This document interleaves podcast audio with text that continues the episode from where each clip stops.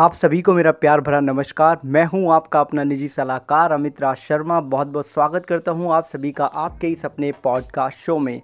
जैसा कि आपको पता है कि हम आपके प्रश्नों के उत्तर पॉडकास्ट एपिसोड के रूप में देते हैं, जिससे आपको कम समय में ज़्यादा जानकारी मिल सके। आज का पहला प्रश्न आया है हमारे पास श्रीमान कृष्णा जी की तरफ़ से।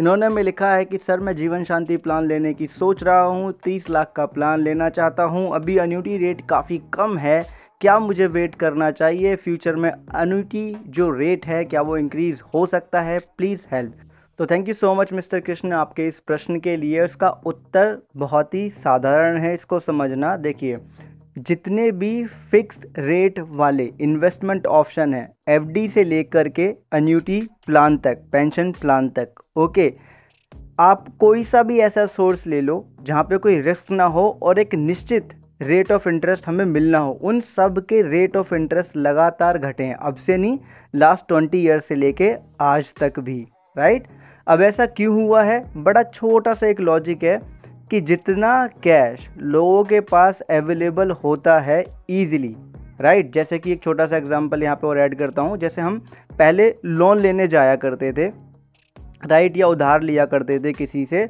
तो आठ रुपये सैकड़ा ऐसा भी आपने सुना होगा, गाँव में, देहात में या कस्बे में, शहर में लोग पैसे उधार लेते हैं तो आठ आठ रुपये सैकड़ा, दस रुपये सैकड़ा, इस तरीके का लोग पैसा उधार दिया करते थे और बैंक भी काफ़ी ज़्यादा लोन इंटरेस्ट वसूल किया करती थी। अब आप पिछले टाइम से देख रहे होंगे कि लोन पे जो इंटरेस्ट है, वो थोड़ा घटा। और जो मार्केट में भी जो लोग एक दूसरे से पैसा पैसा उधार लिया करते थे, वहाँ पे भी दो रुपये सैकड़ा, तीन रुपये सैकड़ा पे मिलना शुरू हो गया। तो इसका मतलब क्या है कि मनी अब अवेलेबल है। जब भी ऐसी सिचुएशन होती है, तब इंटरेस्ट रेट जो मिलते हैं हमें फिक्स चीज़ों पे, वो हमेशा घटेंगे। और आगे भी घटेंगे ही, बढ़ेंगे नहीं। Right right? ये मेरा एक एनालिसिस कहता है लास्ट ट्वेंटी फाइव ईयर्स का जो मैंने जो डेटा सारा देखा है, उसके बेस पे जितने भी फिक्स सोर्स इनकम है, उनका रेट ऑफ़ रिटर्न घटने वाला है इवन दो एफडी पे भी घटा है, हर चीज़ पे घटा है तो वो घटेगा मेरा ऐसा मानना है अगला प्रश्न है हमारे पास, कमल वीर जी की तरफ़ से इन्होंने पूछा है कि मेरा नाम कमलवीर सिंह है, आधार में, आधार कार्ड में लिखा है, लेकिन पैड, पैन कार्ड में स्पेलिंग थोड़ी अलग लिखी है तो क्या पॉलिसी से क्लेम मिलने में कोई भविष्य में परेशानी होगी? कमलवीर जी, धन्यवाद आपके इस प्रश्न के लिए। देखिए, कमलवीर जी, आपको ना यहाँ पे ये है कन्फ्यूज़न राइट और ये कन्फ्यूज़न आपका बिल्कुल जायज़ है, क्योंकि जब एक इंश्योरेंस कंपनी के पास में हैवी क्लेम आ जाते हैं तो इंश्योरेंस कंपनी उस टाइम पे एक्यूरेट केस को ही पहले हैंडल करती है। बाकी जिनमें थोड़ा बहुत उन्नीस बीस का भी अंतर उनको देखने के लिए मिलता है, चाहे वो नाम की स्पेलिंग ही क्यों ना हो, उनको वो होल्ड पे रख देते हैं। ओके उनको देखते हैं जो एक्यूरेट होते हैं हंड्रेड परसेंट हर चीज़ ओके होती है, उन क्लेम को वो पहले सेटलमेंट करते हैं। तो ऐसे में फिर डिले हो सकता है और नॉमिनी को प्रॉब्लम आ सकती है आगे चल के। तो इसलिए इस डाउट को आप आज ही इसी वक्त ही ख़त्म कीजिए अपने पैन कार्ड और अपने आधार कार्ड में दोनों में अपने नेम की जो स्पेलिंग है बिल्कुल ठीक कीजिए और उसकी कॉपी दोबारा से लगाइए अपनी इंश्योरेंस कंपनी के पास जा कर के और उनको बताइए right thank you so much for your question अब अगला जो प्रश्न है वो हमें मिला है चंचल विजय वर्गिया जी की तरफ़ से।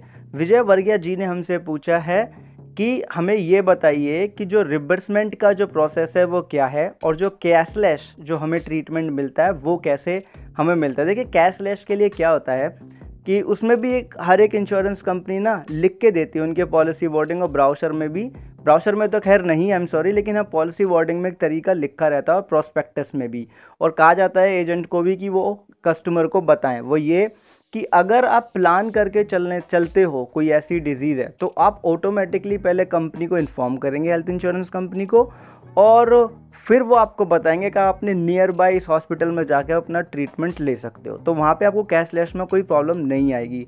बट अगर इमरजेंसी होती है, और वहाँ पे कैशलेस नेटवर्क में वो हॉस्पिटल है। तो ऐसे में अगर आपके पास आपका आइडेंटिटी प्रूफ और आपका जो कैशलेस जो कार्ड बनता है, हेल्थ इंश्योरेंस पॉलिसी का, वो अगर आपके पास है तो वो इनफ है।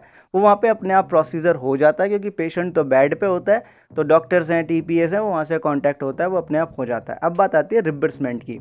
अब देखिए रिबर्समेंट में क्या है कि आपके पास हर चीज़ के पूरे डॉक्यूमेंट होने चाहिए और ओरिजिनल कॉपी होनी चाहिए। जितने भी बिल हैं डॉक्टर्स के प्रिस्क्रिप्शन हैं मेडिसिन हैं, पूरी फ़ाइल होगी आपकी, पूरे ओरिजिनल डॉक्यूमेंट जाके आपको ब्रांच में आपको सबमिट करने होंगे डायरेक्टली या आप कोरियर के थ्रू अगर करेंगे तो मैं उसको प्रेफर नहीं करूँगा तरीके को। लोग प्रेफर करते हैं और लोगों के लिए मिलते भी हैं। बट मेरा ऐसा मानना है, अगर आपके एरिया में आसपास ब्रांच है, आप विज़िट कर सकते हो तो वहाँ करो। राइट, और डायरेक्टली जाके वहाँ डॉक्यूमेंट सबमिट कर दो अपने। वो एक फॉर्म देंगे वहाँ पे डिक्लेरेशन का। वो आप फिल करोगे क्लेम से रिलेटेड फॉर्म मिलता है, उसको आप फिल करोगे डॉक्यूमेंट दोगे देन आपका 15 से 35 दिन के अंदर क्लेम आ जाएगा, अगर सब कुछ ठीक है तो। अगर डॉक्यूमेंट में कुछ कमी है तो 45 दिन भी लग सकते हैं। राइट? अगला प्रश्न आया है हमारे पास, महेश जी की तरफ़ से इन्होंने पूछा है, सर, मुझे ये बताइए, जो इंश्योरेंस कंपनी की वेबसाइट है, वहाँ पे जो डिस्काउंट और जो प्रीमियम रेट लिखा होता है, क्या वो नेगोशिएबल होता है या फिक्स होता है?